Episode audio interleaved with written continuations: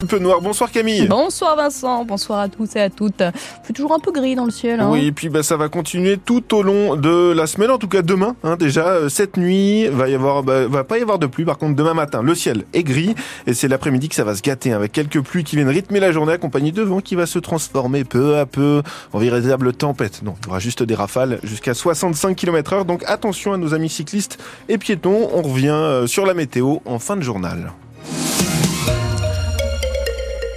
Les professeurs du lycée Potier ont cessé le travail aujourd'hui. En guise de protestation et de soutien à une collègue agressée euh, hier dans sa classe à la fin d'un cours par une élève de ce lycée orléanais pour une affaire de téléphone portable confisqué. L'adolescente en classe de première a frappé sa professeure à la tête et au visage. L'enseignante a porté plainte, Patricia Pourez. Tout s'est passé très vite lundi midi à la fin du cours d'histoire géo. La lycéenne, dont le portable avait été confisqué durant l'heure, s'approche du bureau de l'enseignante pour récupérer son bien.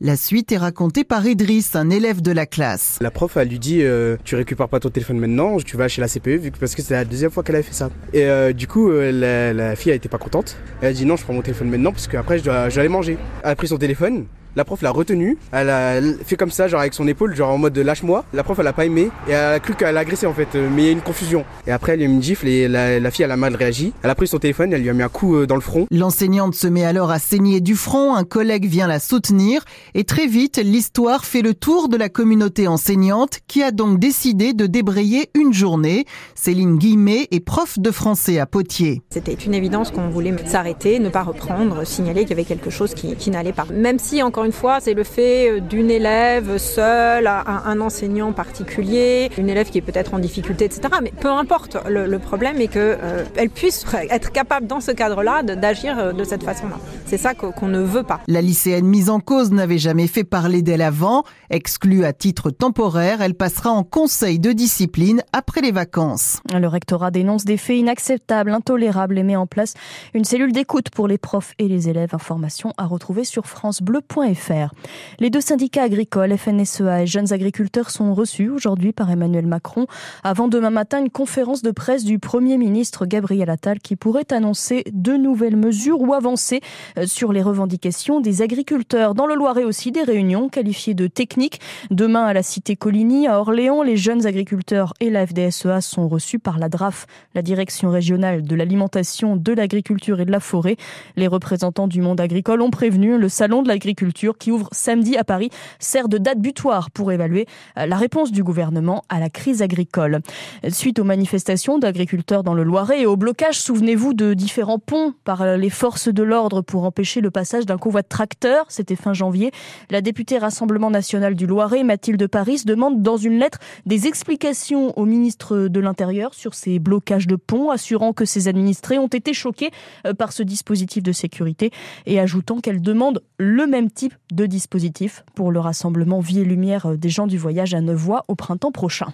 Le ministre de la Justice, Éric Dupont-Moretti, se dit euh, horrifié par le féminicide de Montpellier. Deux morts par balle devant le tribunal judiciaire de la ville cet après-midi.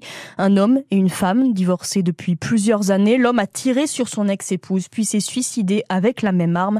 Le procureur de la République de Montpellier a tenu une conférence de presse en fin d'après-midi. Il a apporté quelques précisions, Pierre Emparent.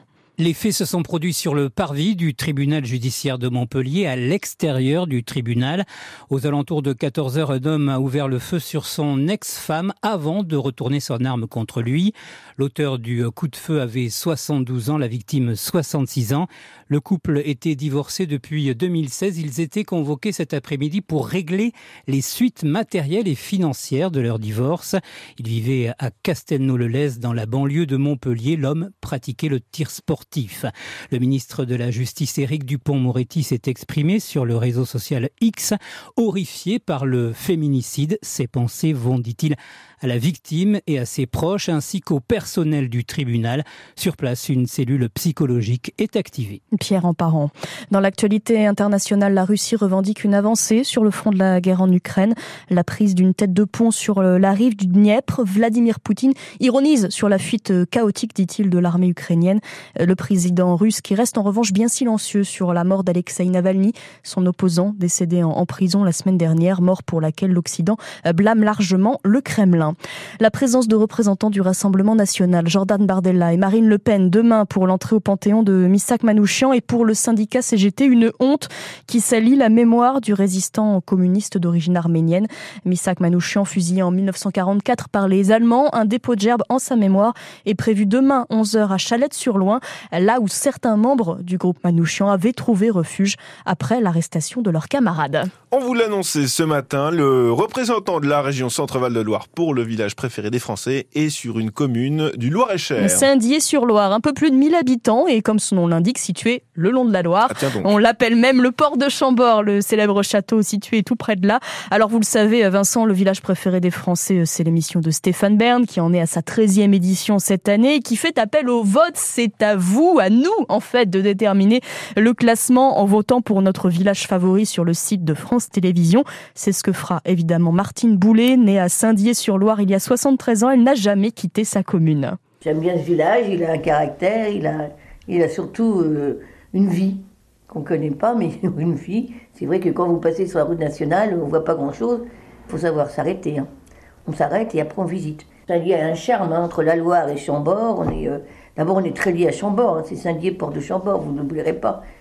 Je suis très chauvine, je vais vous dire que je suis. euh, c'est grâce à nous que Chambord existe, mais c'est vrai parce que à l'époque, il y avait le seul port qui existait, c'était Saint-Dié. Et puis la route que vous avez là, la grande route nationale, c'est la route qui menait euh, Paris en Espagne. C'est la seule route qui existait. Donc il y a eu beaucoup d'hommes célèbres, Madame de Sévigné, D'Artagnan, Molière, euh, La Fontaine. euh. Et maintenant, bah, bah, voilà, c'est un petit village qui, qui est agréable à vivre. hein. Au palmarès de la région Centre-Val de Loire, dans l'émission du village préféré des Français, une seule victoire au compteur en 12 éditions. C'était Sancerre euh, dans le Très Cher euh, en 2021. Vous savez ce qu'il vous reste à faire pour aider Saint-Dié et sur Loire à l'emporter face à une redoutable concurrence. Les votes sont possibles jusqu'au 8 mars sur le site de France Télévisions.